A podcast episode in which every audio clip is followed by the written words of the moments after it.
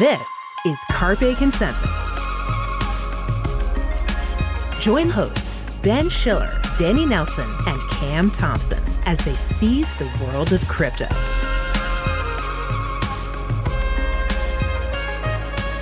Hello and welcome to another episode of Carpe Consensus. This is a podcast from the Coindesk Podcast Network, and I'm Ben Schiller, features and opinion editor here at Coindesk. And joining me today is Danny Nelson. Hi, Danny. Uh, it looks like you're not appearing from your usual location. No, today I'm in Dallas, Texas, where I have no mic and one dog, so the sound quality might be a little different than usual. Well, let's hope the uh, dog interrupts us. That's always fun. And Cam Thompson, you're a Web three reporter here at Coindesk. Uh, how are you doing today? Doing well. I actually have a new mic, so if you can hear it, if you can hear better quality, let us know. Let's get into this. You sound very good today. So there's so much going on in crypto uh, at the moment, even more than usual maybe, and we're going to give you some insight into what's going on, at least from our perspective, so stay tuned. Danny, do you want to just give us a quick rundown of what this show's all about? Yeah, the Carpe Consensus is our opportunity to bring you guys the best speakers and ideas happening at the Consensus Festival. This week, we're joined by Andrew Keys from Dharma Capital. He's going to be talking to us about his predictions for the year. So first of all, we're going to talk about a story about crypto companies leaving the U S. So let's get into that. All right, we're going to get into a new segment called Inside the Desk. No? Wait, is, You're is it supposed a, to give some kind of, uh, you know, emotion here. I, I can make desk sounds like here. I'm opening. This is the sound of a desk opening. Clacking. A S M R. Yeah. All right. Come on, guys. Let's get with it. So we're going to talk about the story from Jeff Wilser. He's a feature writer for us, and he's looking at the whole question about whether crypto companies are now looking to leave the U S in the face of uh, a regulatory crackdown from the S E C and other regulatory agencies, and particularly from the denial of banking services to crypto companies, which is a very serious issue. And a lot of people in crypto are now talking about a Operation Chokepoint two point oh, which is a reference to an Obama-era crackdown of perfectly legal but politically undesirable companies like payday lenders and pornographers. And a lot of people think there's a similar kind of campaign going on today to deny crypto companies those services as well. I don't mean the pornography services, I mean the banking services. What do you think about that, this, Danny? It seems like Jeff has laid out a pretty good case for why companies are doing that and, and that they are doing it. So do you think that threat is real? Well, the threat is certainly real. I don't know if Chokepoint 2.0 is itself a reality or rather just a description of a lot of very similar events. I don't really buy into there being a vast government conspiracy, though there are many conspiracies that are certainly true. Uh, I would say, though, that just because you move outside the U S doesn't mean the U S isn't coming for you. As we record the show today on a Monday, uh, the C F T C has come down on Binance for allegedly offering derivatives contracts to U S customers. That's something that Binance, which is not a U S company, was doing outside of the U S toward the U S, allegedly. Other companies, too, just because they're outside the U S doesn't mean the government won't come for you. That's true. I mean, uh, just on the question of conspiracy, I mean, uh, you know, whether you believe it's a conspiracy or not, I, I think makes a little difference because there does seem to be a coordinated crackdown, and whether it's, you know, ten guys in a room deciding to kill crypto or whether it's something a bit more ad hoc, I think makes a little difference to the impact here, which is that uh, companies which need banking can't get banking at the moment. So what do you think, uh, Cam? Well, I think that taking a bit further step back, I think it's unfortunate that situations and events in the past couple months have led to this point in crypto regulation, right? Where we've seen a lot of bank failures, obviously with S V B, Signature, and Silvergate, you know, coming out of that, where there's this, seems like this coordinated effort to try to remove crypto services and almost establish this type of regulatory regime that may not necessarily had happened if there were already infrastructure in place or market conditions had at least been better. I mean, I think that's what it all comes back to. But it is definitely interesting to use this moment as the framework for future crypto regulation. It's not promising for me. It's definitely not promising, and a lot of people would argue that these regulators are empowered to do what they're doing because of the lack of legislation out of Congress, that if we had some kind of consensus in Congress as to the way forward for crypto regulation, we wouldn't need to leave it up to Gary Gensler and others to make regulation effectively on the fly through enforcement action. So, um, But with w- with the current thing, I mean, like you, you, what you were talking about earlier with the banks, that alone to me is the biggest point. In this moment, we're seeing companies talk about leaving the U S specifically because they can't find the banking services that they need. And that's because the banks in the U S, the ones that were willing to work with crypto, no longer exist in their previous form. So regulation aside, they just have to look abroad in order to get those financial services that, a little bit ironically, crypto has uh, purported to give to people all this time. But wait a minute, Danny. I mean, you're suggesting that there's a lack of availability of banking services for crypto because the banks that were servicing crypto fell into bad decisions and went bankrupt, or, you know, had to be liquidated. And I'm not sure that's quite true. I mean, and there are a number of other banks which are now denying services to crypto, which are perfectly solvent. So I'm not sure your argument really makes complete sense. I think that there there are three banks here. The first one was Silvergate. Silvergate collapsed, a voluntary liquidation, because crypto companies took out their money. The second one that collapsed, Silicon Valley Bank, also collapsed because of a bank run. But that one is a bit more of a nuanced story that doesn't only have to do with crypto. It has to do with interest rates and just uh, the flight of V Cs. Then Signature was taken out for reasons a little bit unclear. But all three of them were willing to work with crypto companies to a greater extent than many other major or semi-major banks, and they just don't exist anymore. So you don't believe the stories about the F D I C having a quiet word with banks to stop servicing crypto companies? Oh, I mean, I know firsthand that it is uh, true. Like, the F D I C has made these noises, and they haven't been so quiet about it. They just haven't put out press releases. There is, uh, you know, a movement among banks away from crypto, but it's their right to make those decisions. And, you know, it just ends up with crypto companies being pushed overseas, which, in my opinion, is not good for the industry. So, Danny, you say you know firsthand that the F D I C is doing this. Can you give a bit more uh, meat to that? Yeah, so some of my sources within banks that do work in the crypto industry, they have told me that they've had to change their practices, or at least how they're thinking about the crypto space, because of guidance that the F D I C has issued. So right there, I was hearing examples of, you could say pressure, you could say recommendations, but real it is the F D I C going out and, and saying these are the best practices. I don't think, though, that they're doing it behind closed doors. Yeah, I mean, if you believe in investor protection, then uh, you would want to keep these companies here because it's easier to protect investors when, you know, these companies are based in the U S. I also wanted to bring up a parallel example, and this is in a different country working with a different regulatory regime, but over the summer in August twenty twenty-two, several Portuguese crypto exchanges were forced to leave Portugal because the Portuguese banks were no longer supporting crypto.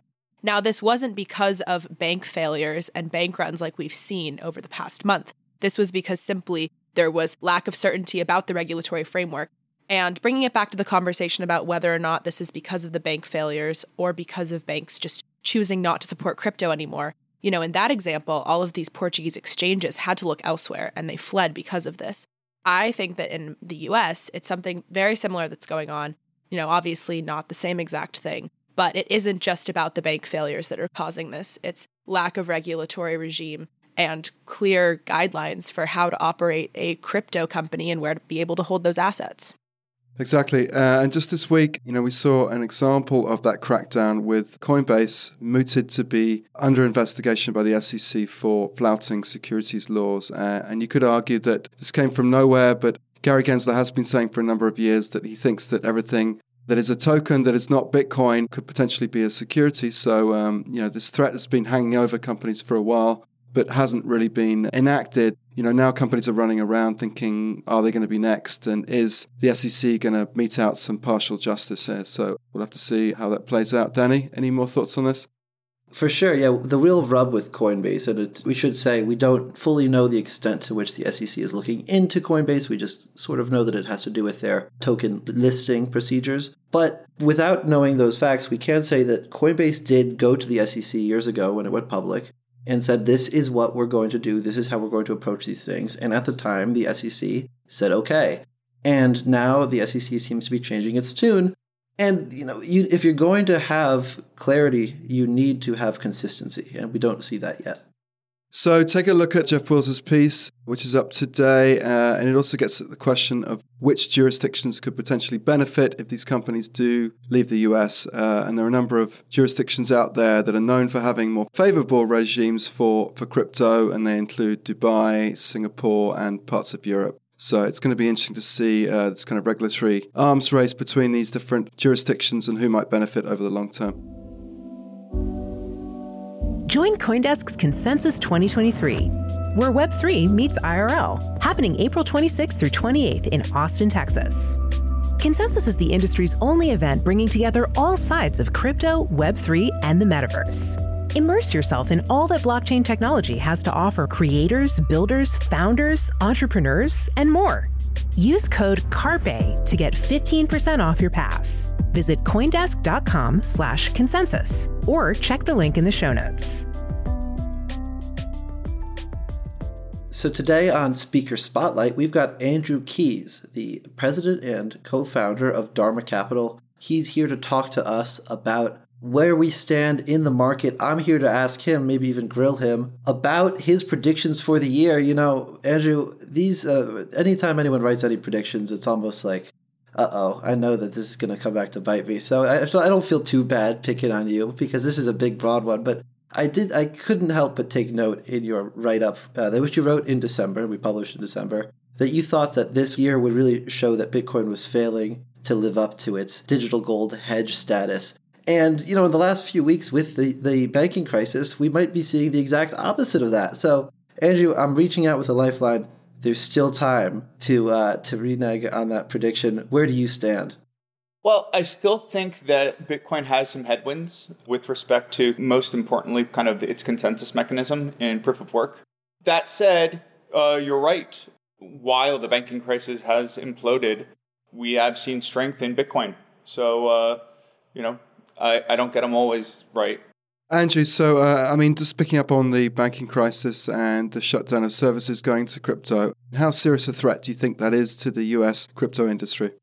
I think it's a material issue, and we're navigating it just like every other entity. We had Silvergate uh, as an example, and, and we're, we're, we're applying for new bank accounts right now as we speak. We're seeing kind of a hostile environment to this technology. And frankly, we're living in a global competitive market. And I think a lot of innovation is going to leave the U S, unfortunately, with respect to what we're seeing on banking, what we're seeing in the S E C, I would say in particular, in, in, in kind of how they're ruling via enforcement. I don't see America winning Web three like America won Web one, unfortunately. And do you see this denial of banking services as a coordinated crackdown by the relevant agencies, or do you think it's more of a kind of happenstantial thing where people are just reacting to risk and kind of going risk off? So the one that was odd to me was Signature, that had the, the capital requirements and wasn't in, in a place where they needed to bankrupt or basically need F D I C to step in. Uh, that happened over that same weekend with uh, when Silicon Valley Bank was imploding. They, they they were trying to just add it to, to the list. That one, I feel like if, if, if someone wants to get their tin hats of conspiracy theory, that one, I think, is a raised issue. The others, I think, were, were more kind of asset and liability duration mismatches, which have been discussed ad nauseum. So, Andrew, I have a question for you, and it's kind of piggybacking on what, what you said in your last response. So you talked about a crackdown on the technology. However, it seems like a lot of the conversations have been centered on cryptocurrency itself rather than the technology. And I'm curious where you see this separation. Is there a separation when we talk about cryptocurrency? Is it independent of other Web three technologies such as blockchain, N F Ts, DAOs, all of that? Sure. So so I think, simply put, this technology has enabled the ability to tokenize all assets, and not all assets are securities. I think basically what we're trying to do is wrap a brand new technology in a hundred-year-old regulatory compliance regime, which is the nineteen forties Act of the Securities Exchange Commission. And frankly, this technology enables things like trade and settlement happening in the same instance. So like notions of like having a clearinghouse which is, is something that, you know, the S E C necessitates, uh, is unnecessary. And so I, I think basically we need to develop an ontology for tokens, because some act as commodities, some act as securities. There are security tokens. Some act as, let's call it, an asset to a person that enjoys a piece of art, but I don't think is necessarily a speculative security. And then, like, you can have a token that is a prescription from a medical doctor to you. You can tokenize the, the notion of a prescription, and that is a non-fungible asset to the patient. But that's not a speculative asset. So I, I, I feel as though we are in this regime that is trying to essentially garner jurisdiction and, and basically have the largest attack surface, which is not doing justice to the technology. So Andrew, you know, at Dharma Capital, how are you reading these markets right now? Where are you positioning yourself and your clients? And like, especially with the, the ever-changing environment around regulatory risk, how do you navigate these waters? So I, I think that we're actually kind of in a in a sea change. There's a multifaceted kind of way to answer that question. Specific to, let's call it like the large caps, you're right. Bitcoin has outperformed very well. And and I and I think that trend will continue because there there isn't really the regulatory crackdown. Uh, it's kind of the one concession Gensler has made, that Bitcoin is not a security, uh, interestingly. So I don't think you're going to have that regulatory headwind. Specifically for Ethereum, I am long-term very bullish, short-term neutral to bearish, as we are fourteen days from, or maybe fifteen days from uh, withdrawals being enabled, where Ethereum stakers have deposited kind of on a one-way street uh, staking, and they will be able to access that capital. And I do think that there's going to be a bit of a sell-off in the short term in, in April. And then I, I would say, broadly speaking, we are in a interest rate environment that we haven't been in for, you know, over ten years. And I think that it's relatively risk off until we see central banks pivoting. And the the banking crises that have uh, that have occurred, I think, is the beginning of, of of what's going to continue. I do foresee more banks having issues based on these asset and debt liability mismatches, primarily on time durations of, of bonds. I think that it's going to be risk off in equities, in crypto, for the not so distant future. So, Andrew, you're very much an Ethereum guy. Uh, you, you staked your crypto career on that blockchain. Can you give us a sense of what you're most excited about going forward in terms of the kind of technology roadmap, roadmap of uh, Ethereum? What we're seeing, in my opinion, is kind of this kind of like eighty-twenty rule, where eighty percent of the applications that I see built on blockchains are being built on Ethereum. Just like kind of eighty percent of searches that happen on search engines happen on Google. And there's, you know, a bunch of other blockchains, and the, and they all kind of fight for the other twenty percent. Just like there's a bunch of other search engines that all fight for the other twenty percent. We're going to be seeing a lot of focus around layer two scalability.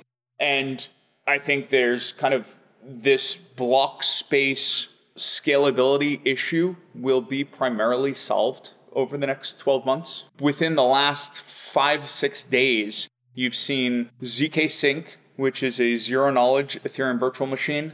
Polygon uh, launched today. And you're going to have ConsenSys's Z K E V M. So you've got three Z K E V Ms. And then at the application layer, I think A, you're going to see a ton of it moving offshore, unfortunately.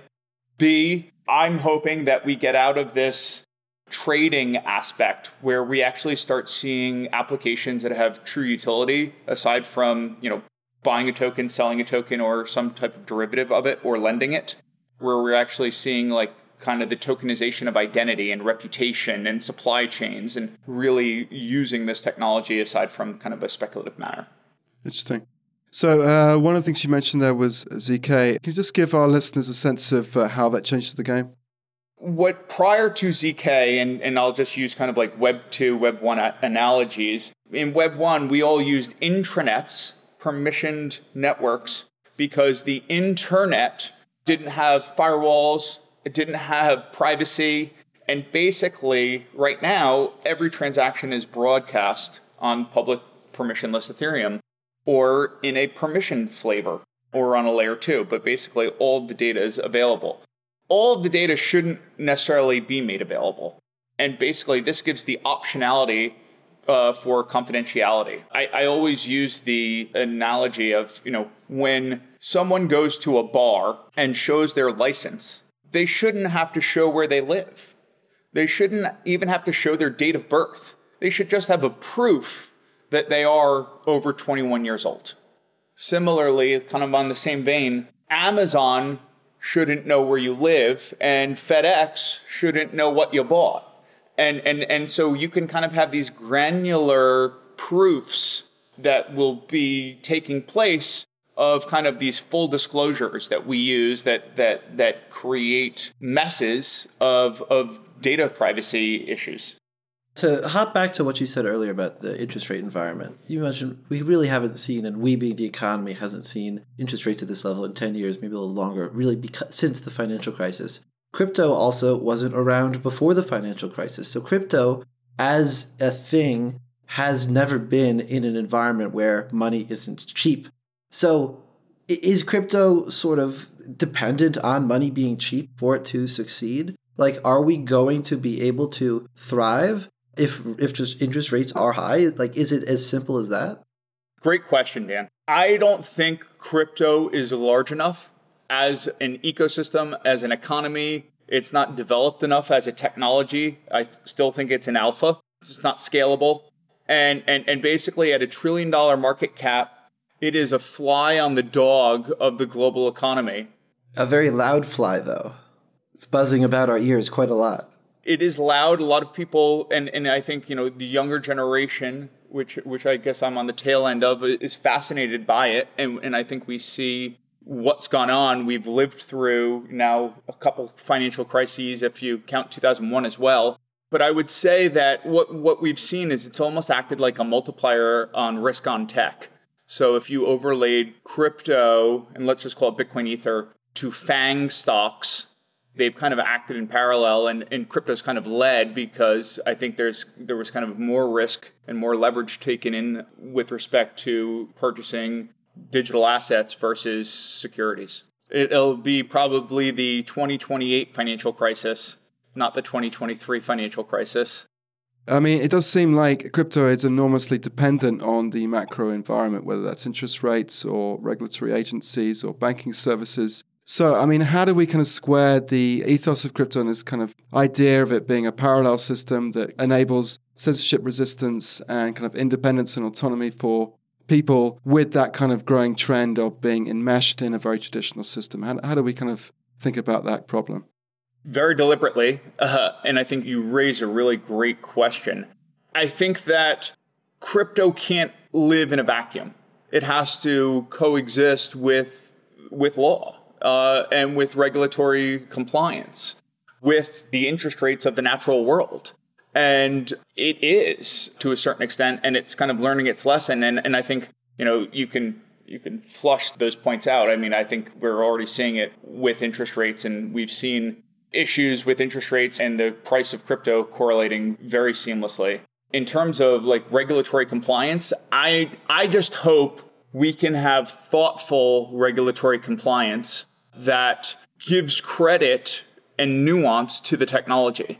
If we shoehorn this technology into the existing securities regime, Uh, without any concessions, I think that it would just be such a waste and, and a loss for the United States. One thing you brought up earlier was this idea of, you know, having prescriptions for medication as an N F T, essentially, you know, having that as an on-chain asset, which is, you know, it's non-fungible, but it's not something that's speculative. So I want to go back to this example and talk about how N F T use cases are growing a lot, and there are a lot more ways where people are seeing the value of not even just the value, like speculative value, but the actual, you know, significance of being able to put an asset on chain. in a lot of those conversations, it's hard to separate that, right, from, you know, an actual speculative asset or N F T markets and insane volatility. So I'm just curious, you know, how you imagine slash expect slash hope those conversations go when talking about regulating, you know, tokenized assets in the form of N F Ts. Well, I, I think we have to develop an ontology for what a token is and, and basically create matrices defining what is a security versus what is a commodity versus what is a N F T for speculative purposes that's, or non-speculative purposes. Concert tickets could be digitally native, but they're not necessarily securities. And same things with the prescription. So I think we need to proactively lobby for some type of ontology that is not necessarily run by just the S E C, but by, I would argue, a new regulatory regime that, that uh, could grapple with the costs and benefits of this new technology. And, and it starts by understanding what it does. And, and, and I, I would say kind of the tokenization of assets, the digitization of legal agreements, and the notion of self-sovereign digital identity, which is is another kind of rabbit hole in and of itself, but should be able to solve a lot of the K Y C, A M L issues if they actually understood how the technology works. So to wrap up here, you know, Andrew, we started with a prediction. Let's end with one too. You, you wrote that this year in twenty twenty-three, we're going to see that the media stops looking for gods in crypto. There'll be no more gods, and it will seek out rational voices.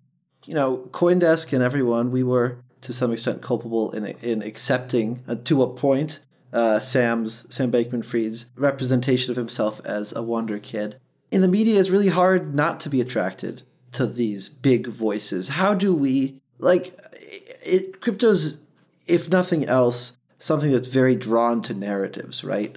Whether or not those narratives are what's best for us, we are drawn to narratives, right? So how do we, as an industry, force ourselves not to get wrapped up in the god figures when we are so driven by the narratives? Well, I think we have to learn our lesson of what just happened. Uh, and I think that probably everyone's going to be a bit more cautious, you know, moving forward.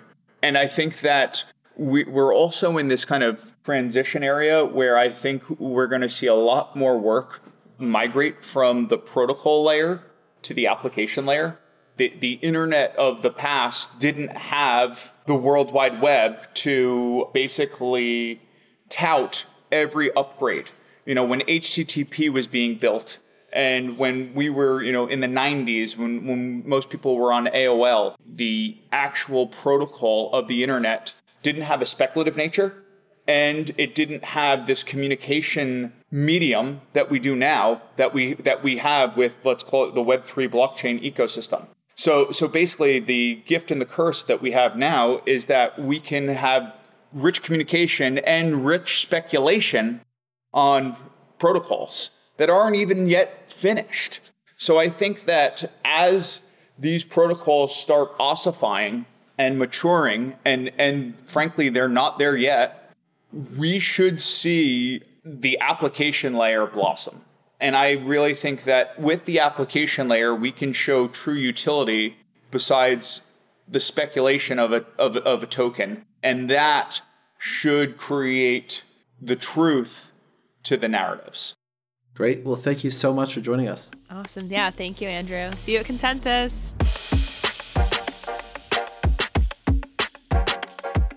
It's two p.m. on a Tuesday. You've been invited to a fashion show during New York Fashion Week in September. It's going to be a very high-profile event, so you make sure that you're wearing your best outfit. And you step into the warehouse. The bass music is thumping. You're looking for the people, but no one's there. It seems like there's a door, a very creaky door. Creaky noises, come on! Yes. You open the door, and you see a swirling blue circle. It looks like a portal. You decide to just take a dive in, and all of a sudden, you're in the metaverse. You've realized... Nice. You've realized the fashion show that you wanted to go all along wasn't in real life.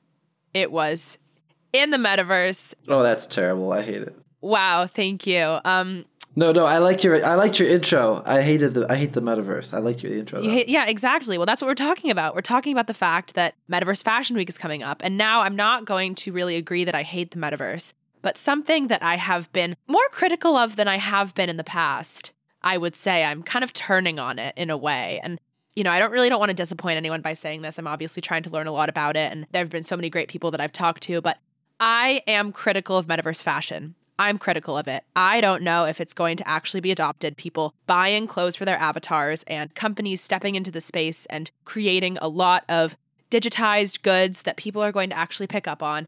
I feel like there's so much legacy and physical history in a lot of these luxury fashion houses, and I don't know if that's translating to the metaverse. That being said, Metaverse Fashion Week is coming up. We're going to see a lot of Web two native and Web three native brands step into whatever platform it is. Actually, sorry, they're going to step into Decentraland with different activations. Now, we saw it last year. I remember I wrote a story on this, and Danny, you edited it for me. It was one of the first stories that I wrote when I was a news intern, and we were looking at what it actually looked like. So I remember I, Danny, I remember you told me to go into Decentraland and poke around and just hang out and check out these different pop-ups, and it was dismal. I'm not going to lie. I'm sorry. I didn't really think that there was much to it. I don't know if you guys had a similar experience, but I'm curious what your thoughts are on this event that is trying to bring digital fashion to Web three and whether or not it's going to be able to do so.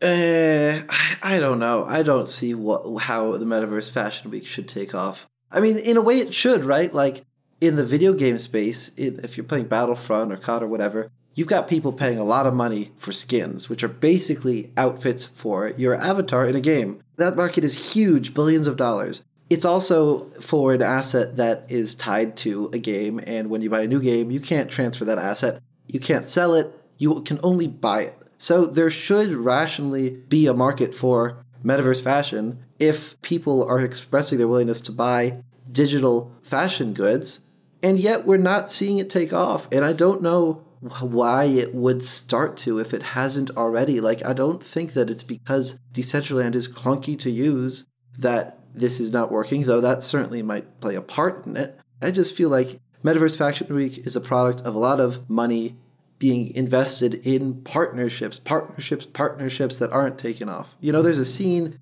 in Spaceballs, which is one of the greatest movies, where Yogurt explains where the real money in the movie's coming from. And it's merchandising. It's merchandising. Spaceballs a lunchbox. Spaceballs the video game. We're not seeing Metaverse the N F T. We're not seeing Fashion Week the N F T. I don't think we're starting to see that anytime soon. I mean, it's a great point that you bring up about how people in Fortnite will spend so much money on skins. And yes, it is a Web two platform. It's its own metaverse. But at the same time, it's almost better that it's so siloed and it's this walled garden, because if you think about it, there's an actual use case there. Like, people love Fortnite. People are obsessed with it. People will spend so many hours playing this game and they'll do anything to flex and to do dances in their favorite outfit. And if people can't have that same experience where there's so much passion around one use case in Decentraland, the Sandbox, all these other metaverse platforms, then I think that's part of the reason why it's not taking off. I don't know. It's very interesting. It's not very Web three ethos of me, but I have to go against it. Well, here, here's a theory, if you will. The reason why people are willing to pay all this money in video games for their appearance, it's not because they're coming at it from the perspective of, well, I love how I look in the video game, and therefore I like to play the video game. They like to play the video game, and then therefore it follows that they then want to change how they appear in the video game. So what we need for Metaverse Fashion Week to succeed is for the metaverse itself to be popular enough that people are interested in it. And then you have like one hundred million, if you have one hundred million people who are interested in the metaverse, let's just say ten percent of them, ten million people, are probably also interested in fashion. And then you'll have an actual market for this stuff, because people were first drawn to the platform, to the game. And when when they're drawn in, then they get to the point where they care about how they look. And right now, I think we're coming at it from the other way around. We're trying to say, here's how you can look in the metaverse, where everyone's saying, but I don't actually care about the metaverse. And if I don't yeah. care about the metaverse, why am I going to pay to look like a certain way in the metaverse? Exactly. Yeah, so I, I'm not a big fashion guy myself, as you can see from my picture here, but Uh, you oh, know, come I, on, I, Ben. You look great. You're always stunting. I always enjoy a good party and that sort of thing. So, um, I mean, it does seem to me like the point of a fashion week is to get together with your friends and acquaintances and colleagues and former colleagues and have a good time. So, uh, you're going on to something like Decentraland, which doesn't always work, and trying to do the same thing or something like it doesn't really sound like a very good alternative to me. I mean, I think there are lots of things that actually, you know, can possibly work online, but, you know, it seems like a fashion week is something that really needs to be done in person. So I don't really see the benefit of going uh, onto a metaverse or any other platform. Do you remember, Ben, early on in COVID when Coindesk, in one of its wiser financial decisions, decided to buy us all five hundred dollars Oculus Rifts? Uh, and then we actually had a meeting in the metaverse, the only one we've ever done. I do remember that. And uh, one of our colleagues, uh, whose name shall remain nameless, getting motion sickness or something like seasickness while he was wearing this headset and could not participate in the meeting, uh, which seemed like a bit of a bummer for him and for the rest of us. So, well, uh, motion sickness aside, would you have been willing to pay three hundred dollars to have been wearing a funny hat when you met your colleagues in the metaverse for the first time? No. Because that's what Metaverse Fashion Week's all about. three hundred dollars for a funny hat. Hell, even four hundred dollars. Well, if Ben's not willing to pay the money, I don't think anyone is going to be. So, like, I don't know how. Cam, you tell us. You're the expert here. How does Metaverse Fashion Week move into the category of success? So I think that what you said earlier was a great point. The fact that people need to actually play in the metaverse and engage with it and really understand how it works before they can make up their own minds about whether or not they want to actually engage with this fashion and these wearables.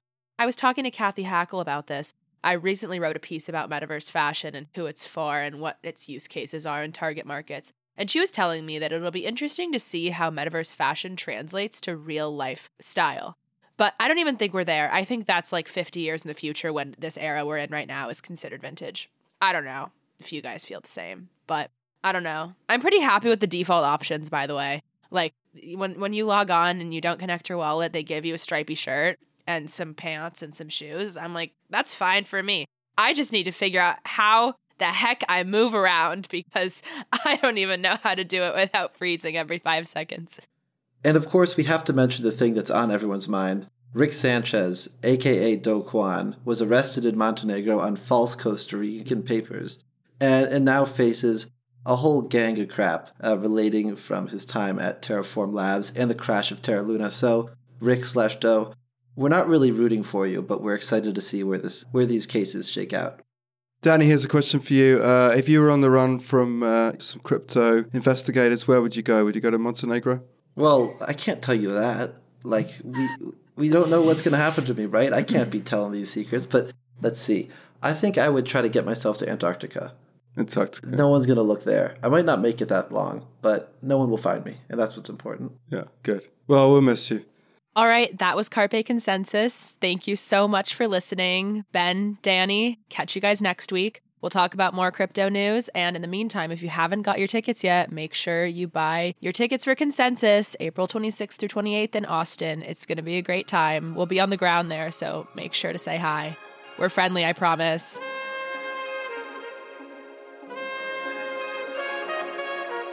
Carpe Consensus is a Coindesk production, executive produced by Jared Schwartz, and produced and edited by Eleanor Paul.